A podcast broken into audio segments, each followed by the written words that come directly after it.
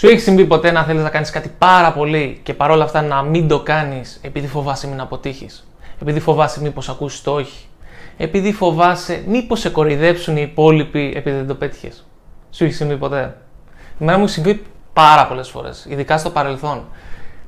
Ήθελα πάρα πολλά πράγματα να κάνω στη ζωή μου. Ήθελα να γίνω πάρα πολλά πράγματα και παρόλα αυτά δεν προσπαθούσα.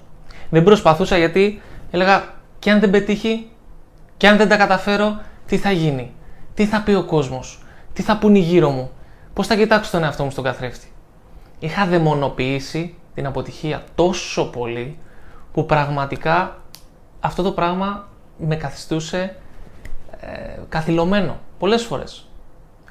Και ας πω από πού νομίζω ότι προκύπτει. Εννοείται ότι ως άνθρωποι θέλουμε να είμαστε αποδεκτοί και θέλουμε να παίρνουμε την επιβεβαίωση των άλλων.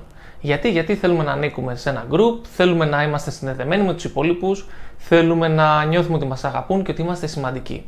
Έτσι λοιπόν κάθε φορά που αποτυγχάνουμε, αυτό στο μυαλό μας τουλάχιστον ή και στο μυαλό των άλλων, μας καθιστά λιγότερο σημαντικούς. Άρα δεν γινόμαστε αποδεκτοί, δεν παίρνουμε την επιβεβαίωση και αυτό είναι ένα τεράστιο πλήγμα στον εγωισμό μας και, και σε εμάς τους ίδιους, το συναισθηματικό πλήγμα, αν θέλετε. Πολλές φορές η απόρριψη και η αποτυχία μπορεί να αποτελέσουν ακόμα και συναισθηματική πληγή.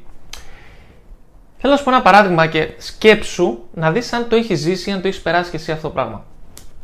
Σου έχει συμβεί ποτέ να σηκώνεις το χέρι στην τάξη όταν είσαι ένα μικρό παιδάκι, όταν πήγαινες σχολείο. Να σηκώσεις το χέρι στην τάξη για να δώσεις μια απάντηση, να κάνεις λάθος και τα υπόλοιπα παιδάκια γύρω σου να γελάνε ή ακόμα και ο δάσκαλός ή ο καθηγητής σου να γυρίσει και να σου πει, να σου πει κάτι το οποίο σε κάνει να νιώσεις ακόμα περισσότερο άσχημα εκείνη τη στιγμή. Σου έχει συμβεί και να ντραπείς πάρα πολύ.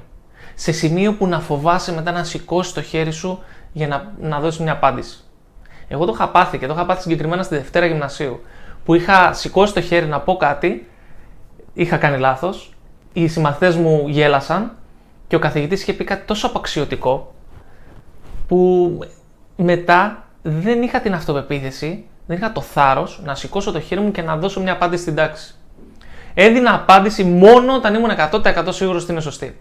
Σου έχει συμβεί και σε αυτό, ή έχει συμβεί σε κάποιον γνωστό σου, μήπως; Τι γίνεται τώρα; Το εκπαιδευτικό σύστημα και, και το οικογενειακό σύστημα σε μεγάλο βαθμό προάγει ε, αυτή την έννοια, αυτή την αρχή το ότι θα πρέπει να νιώσουμε αυτοπεποίθηση ή να νιώθουμε θάρρος ή να νιώθουμε καλά με τον εαυτό μας όταν πετυχαίνουμε, όχι όταν προσπαθούμε.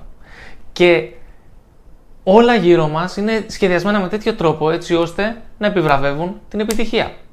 Σωστά. Άρα τι γίνεται, όταν εμείς κάνουμε κάποια στιγμή λάθος, αποτύχουμε σε κάτι, πάρουμε κακό βαθμό στο ένα τρίμηνο, ε, δεν βάλουμε γκολ την Κυριακή στον αγώνα ποδοσφαίρου, δεν πάρουμε αρκετά likes στο Instagram, οτιδήποτε για αυτό. Όταν κάνουμε λοιπόν κάτι το οποίο θεωρείται αποτυχία και πληγωνόμαστε συναισθηματικά, μας πειράζει τέλος πάντων αυτό που γίνεται, μετά δαιμονοποιούμε την αποτυχία και τη φοβόμαστε. Γιατί, Γιατί μας πόνεσε και δεν θέλουμε να πονέσουμε ξανά. Αυτό έχει λοιπόν ως αποτέλεσμα κάθε φορά που θέλουμε να κάνουμε κάτι καινούριο, επειδή υπάρχει η προοπτική της αποτυχίας, όταν δοκιμάζουμε κάτι καινούριο και σε πολύ μεγάλο βαθμό μάλιστα, να φοβόμαστε να το κάνουμε. Σήμερα λοιπόν θέλω να κάνουμε κάτι. Γιατί ένα από τα αγαπημένα μου παράδοξα σε αυτή τη ζωή είναι το εξής. Όσες περισσότερες αποτυχίες έχεις, τόσο πιο πιθανό είναι ότι θα πετύχεις. Γιατί; Γιατί κάθε αποτυχία σε φέρνει πιο κοντά στην επιτυχία. Γιατί από κάθε αποτυχία μαθαίνεις. Πάμε λοιπόν να, να δούμε κάτι το οποίο πραγματικά μπορεί να σας αλλάξει την άποψη όσον αφορά την αποτυχία. Λοιπόν, ας πάρουμε λοιπόν το εξής παράδειγμα. Να με συγχωρέσετε αν δεν το κάνω σωστά γιατί δεν βλέπω. Λοιπόν, έχουμε εδώ ένα μαύρο κουτί. Α πούμε λοιπόν ότι αυτό το μαύρο κουτί είμαστε εμείς. Εμείς λοιπόν παίρνουμε πληροφορίες μέσα από τις πέντε μας αισθήσεις. Έτσι. Βλέπουμε, ακούμε. Δεν πειράζει. Βλέπουμε, ακούμε, αισθανόμαστε, γευόμαστε και μυρίζουμε. Σωστά. Δεν μπορούμε να πάρουμε πληροφορίες από το εξωτερικό περιβάλλον αλλιώς, μόνο από τις πέντε μας αισθήσεις. Οπότε γράφω εδώ, βασικά δεν γράφω τίποτα γιατί θα το γράψω λάθος, δεν βλέπω. Λοιπόν, παίρνοντας λοιπόν inputs, πληροφορίες από τις πέντε μας αισθήσεις, αυτό το κρατάμε ως αρχή. Τι γίνεται τώρα; Ας πούμε λοιπόν ότι θέλουμε να πετύχουμε κάτι. Για να πετύχουμε κάτι τι πρέπει να κάνουμε, πρέπει να δράσουμε. Έτσι δεν είναι; Γιατί έχουμε μόνο μία έξοδο και αυτή η έξοδος είναι η δράση. Είναι η συμπεριφορά όπως το λέμε. Okay. Πέντε είσοδοι, οι πέντε αισθήσει, μία έξοδος, η συμπεριφορά. Θέλουμε λοιπόν ας πούμε, να πετύχουμε κάτι. Όσο καθόμαστε και το σκεφτόμαστε, τι δεν υπάρχει εδώ, δεν υπάρχει το κομμάτι της συμπεριφοράς. Έτσι δεν είναι; Όταν όμως κάνουμε κάτι, είμαστε σε δράση, υπάρχει μια συμπεριφορά, τι παίρνουμε, και εδώ θα το βάλουμε ένα μεγάλο α, όταν κάνουμε το οτιδήποτε, όταν συμπεριφερόμαστε, όταν είμαστε σε δράση, παίρνουμε ένα αποτέλεσμα. Έτσι δεν είναι. Όταν παίρνουμε λοιπόν ένα αποτέλεσμα, αυτό το αποτέλεσμα τι μπορεί να μας δώσει, είτε είναι καλό είτε είναι κακό, δηλαδή είτε είναι θετικό προς το στόχο μας, είτε αρνητικό μακριά από το στόχο μας, μας δίνει κάτι. Τι είναι αυτό; Αυτό είναι το λεγόμενο feedback ή αλλιώς η ανατροφοδότηση. Τι είναι ανατροφοδότηση λοιπόν, εμείς την παίρνουμε πάλι μέσα από τις πέντε μας αισθήσεις και τι συμβαίνει εκεί πέρα; Όταν παίρνουμε νέες πληροφορίες, γιατί όταν δοκιμάζουμε κάτι καινούριο, ό,τι αποτέλεσμα και να πάρουμε, θα πάρουμε καινούριες πληροφορίες. Έτσι δεν είναι; Όταν λοιπόν παίρνουμε καινούριες πληροφορίες, το νευρικό μας σύστημα έχει μια αντίδραση. Ποια είναι αυτή η αντίδραση, Αυτή η αντίδραση είναι ότι θα αναπτύξει νέα κύτταρα, θα αναπτύξει νέους νευρονικούς, θα δημιουργήσει βασικά νέους νευρονικούς συσχετισμούς και θα γίνουμε λιγάκι καλύτεροι από ό,τι ήμασταν πριν. Λιγάκι πιο σοφοί, λιγάκι πιο έμπειροι, αν θέλετε, λιγάκι πιο δυνατοί. Οκ. Okay. Οπότε, εμείς ξανά βρισκόμαστε σε δράση, πάλι κάτι κάνουμε, κάτι προσπαθούμε. Ας πούμε, παίρνουμε άλλο ένα αποτέλεσμα, παίρνουμε άλλο ένα feedback, γινόμαστε ακόμα πιο δυνατοί. Ξαναπροσπαθούμε, παίρνουμε ένα αποτέλεσμα, παίρνουμε ένα feedback. Αυτό εδώ λοιπόν λέγεται feedback loop. Η λούπα της ανατροφοδότησης στα ελληνικά. Okay. Όσο λοιπόν προσπαθούμε, ακόμα και αν δεν παίρνουμε καλό αποτέλεσμα, ακόμα και αν αποτυγχάνουμε, όσο προσπαθούμε γινόμαστε καλύτεροι. Και ελάτε να σας δείξω κάτι τώρα πάρα πολύ βασικό. Α κάνουμε εδώ λοιπόν ένα μεγάλο κύκλο. Μικρό βασικά κάνουμε. Θα βάλουμε εδώ ένα μη. Αυτό το μη συμβολίζει το map. Map όπως λέμε χάρτη στα ελληνικά. Γιατί; Όλοι μας έχουμε ένα χάρτη με τον οποίο αντιλαμβανόμαστε την πραγματικότητα. Ένα χάρτη της πραγματικότητας. Okay. Μέσα σε αυτό το χάρτη βρίσκονται μόνο όσα γνωρίζουμε. Οι πεπιθήσεις μας, οι αξίες μας, οι γνώσεις μας, οι εμπειρίες μας και το καθεξής. Κάθε φορά λοιπόν που παίρνουμε ένα feedback και μαθαίνουμε κάτι καινούριο. Αυτός ο χάρτης δεν μεγαλώνει έστω και λίγο. Δεν αναπτύσσεται. Δεν αναπτύσσεται. Δεν αναπτύσσεται. Όσο λοιπόν προσπαθούμε και κάνουμε καινούργια πράγματα και βρισκόμαστε σε δράση, αυτός ο χάρτης δεν θα μεγαλώσει πάρα πολύ. Και όταν αυτός ο χάρτης μεγαλώσει πάρα πολύ και έχουμε μάθει πολλά καινούργια πράγματα, έχουμε, αναπτύξει, έχουμε ε, μαζέψει εμπειρίες, έχουμε γίνει πιο δυνατοί, έχουμε μάθει να διαχειριζόμαστε καλύτερα τα συναισθήματά μας. Γιατί προκαλούνται πολλά συναισθήματα από αυτό εδώ το feedback loop πολλά συναισθήματα όπως άγχος, φόβος, χαρά, ενθουσιασμός, πάθος. Μαθαίνουμε να τα διαχειριζόμαστε. Έτσι δεν είναι. Μεγαλώνει ο χάρτης. Όταν μεγαλώσει ο χάρτης, μπορώ να πετύχω τους στόχους μου πιο εύκολα, πιο γρήγορα, πιο αποτελεσματικά και ακόμα πιο μεγάλους στόχους. Όλο ένα και πιο μεγάλους στόχους. Έτσι δεν είναι. Γιατί, Γιατί γίνομαι εγώ καλύτερος. Τι γίνεται όμως, αν δεν προσπαθήσω καθόλου, αν δεν βρίσκομαι σε δράση, αυτός ο χάρτης θα μείνει σταθερός. Θα μείνει εκεί που είναι. Και θα εξακολουθώ να έχω τις υπάρχουσες γνώσεις, εμπειρίες, ε, πεπιθήσεις, αξίες, αντιλήψεις και το καθεξής.